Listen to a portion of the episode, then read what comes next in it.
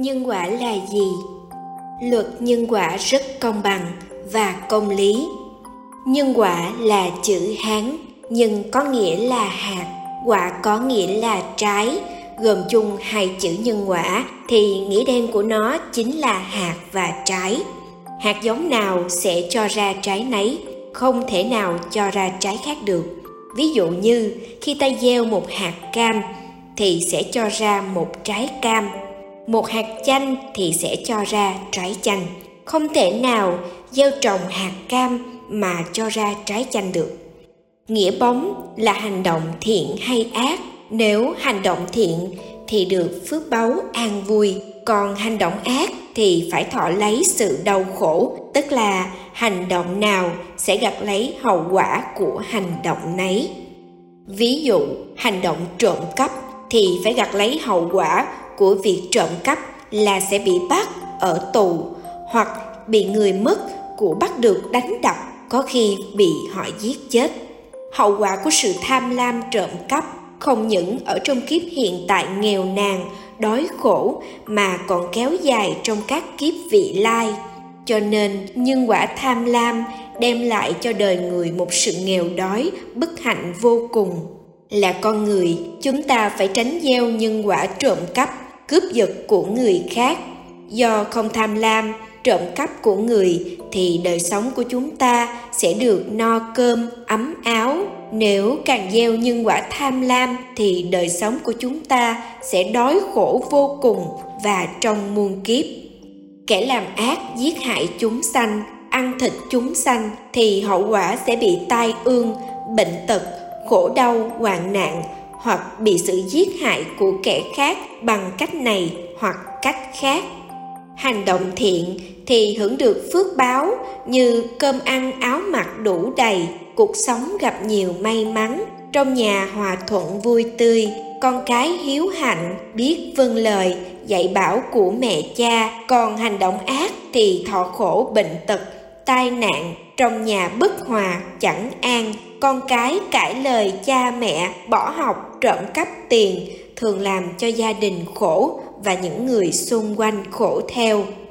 Luật nhân quả rất công bằng, không ai có thể lo lót, hối lộ tiền bạc mà hết khổ được.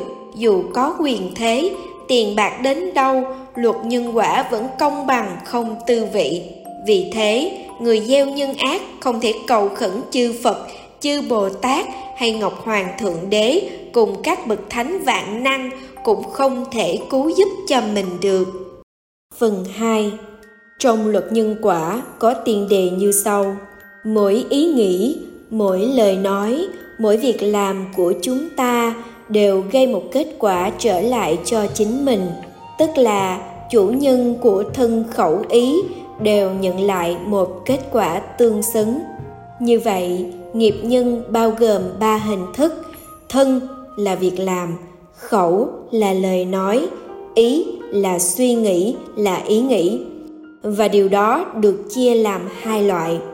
Một loại không tác động tới người khác và một loại có tác động tới người khác và sẽ phát sinh ra kết quả hoàn toàn khác nhau. Đối với nhân không tác động đến người khác ví như chúng ta đứng giữa đồng trống la lên, ta là vua, mọi người phải phục tùng ta, nhất định ta phải là vua. Thì đó là khẩu nghiệp.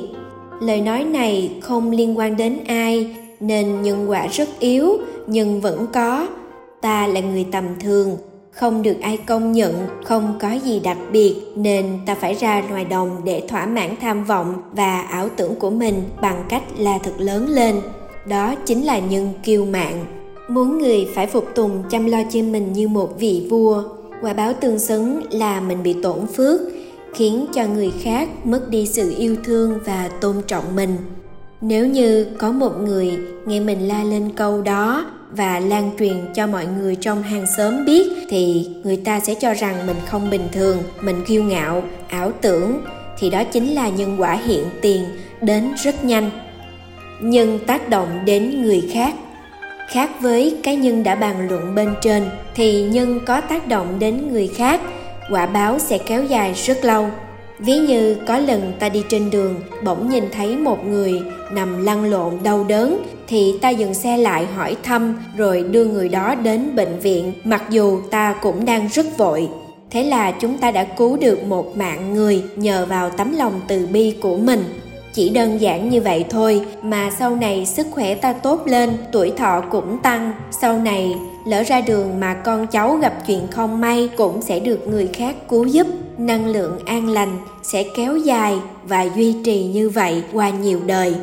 Nhưng quả luôn luôn như vậy.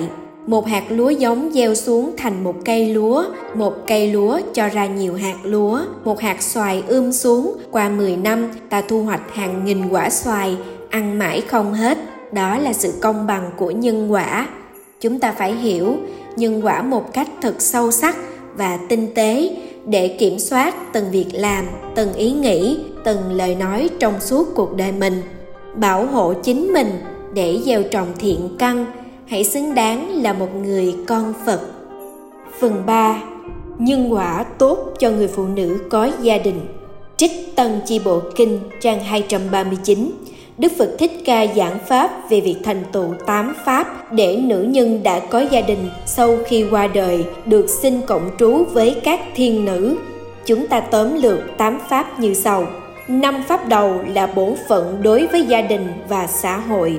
một, Thương quý và lo lắng cho chồng. 2.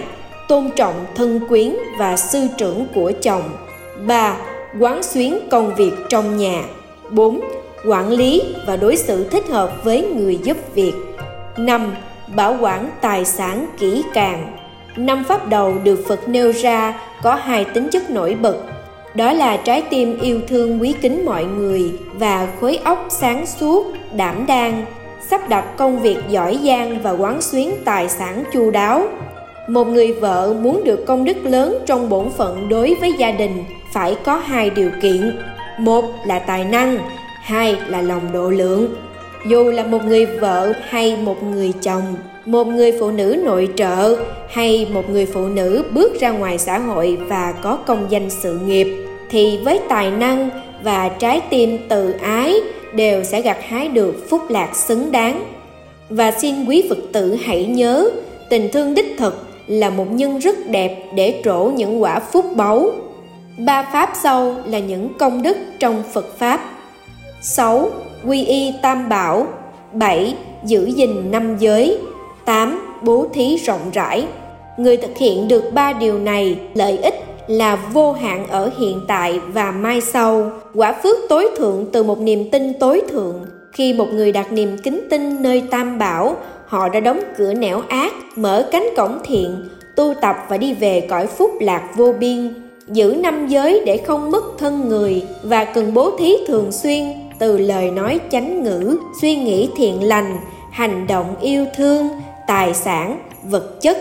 Cho đi ắt hẳn phật tử dù nam hay nữ cũng đều đạt được nhân quả xứng đáng. Vì các vị phải nhớ rằng, luật nhân quả rất công bằng. Thưa đại chúng, các vị đã quy y tam bảo chưa? Nếu chưa, xin hãy gieo duyên với đức phật kính yêu, mở lòng tu tập từ hôm nay. Phần 4 Nhân quả đẹp và xấu 1. Phật đã chỉ ra rằng sân hận là nguyên nhân của xấu xí và tự ái là nguyên nhân của đẹp đẽ. Khi người nổi cơn thịnh nộ, họ đã thể hiện sự tức giận bằng nét mặt hung dữ và thô bạo. Thường xuyên sân hận như vậy, nét mặt ấy sẽ trở thành tướng trạng cố định dành cho họ ở mai sau nếu người có gương mặt xấu xí đời này họ cũng thường mang theo thói quen sân hận từ đời trước ngược lại người có lối xử sự ôn hòa và tâm hồn từ ái thương người thương vật họ sẽ cảm thành gương mặt xinh đẹp dịu dàng ánh mắt bao dung trong trẻo người được nét đẹp này cũng vẫn còn mang theo đức thánh hiền lành từ quá khứ 2. Trong cuộc sống, chúng ta vẫn thường gặp gỡ những người xấu xí nhưng không hề hung dữ hay dễ dàng sân hận tuy nhiên họ lại có tính ích kỷ và thường phạm ác pháp nét xấu xí này được gây ra bởi nhân hẹp hòi và phá giới 3. Có những người rất đẹp nhưng lại rất hung dữ hoặc rất đẹp nhưng cũng rất hẹp hòi, độc ác. những người này có một công đức tác thành sự đẹp đẽ là từng dân hoa cúng phật tô vẽ hình tượng chư thánh để cầu xin được phước báo. Có thể họ sẽ trở nên xinh đẹp như ý nguyện, nhưng đó chỉ là nét đẹp bên ngoài. Họ vẫn lộ ra những nét toát ra tính chất đen tối. Nếu một người có trực giác tốt, sẽ đọc được tướng của người này. Ví dụ, thỉnh thoảng đôi mắt của một người xinh đẹp hé lên nét nham hiểm âm thầm những thiện nghiệp ác xen lẫn từ quá khứ, nên chúng sinh khó được hoàn toàn mọi mặt. Tuy nhiên, phật đã nêu ra công đức từ ái, hiền lành như một nhân chân chính để chúng ta có thể tu tập. Nét đẹp dịu hiền và bao dung toát ra từ chính sâu trong tâm hồn chính là nét đẹp vĩnh cửu và luôn luôn nằm mãi trong tâm trí của người khác.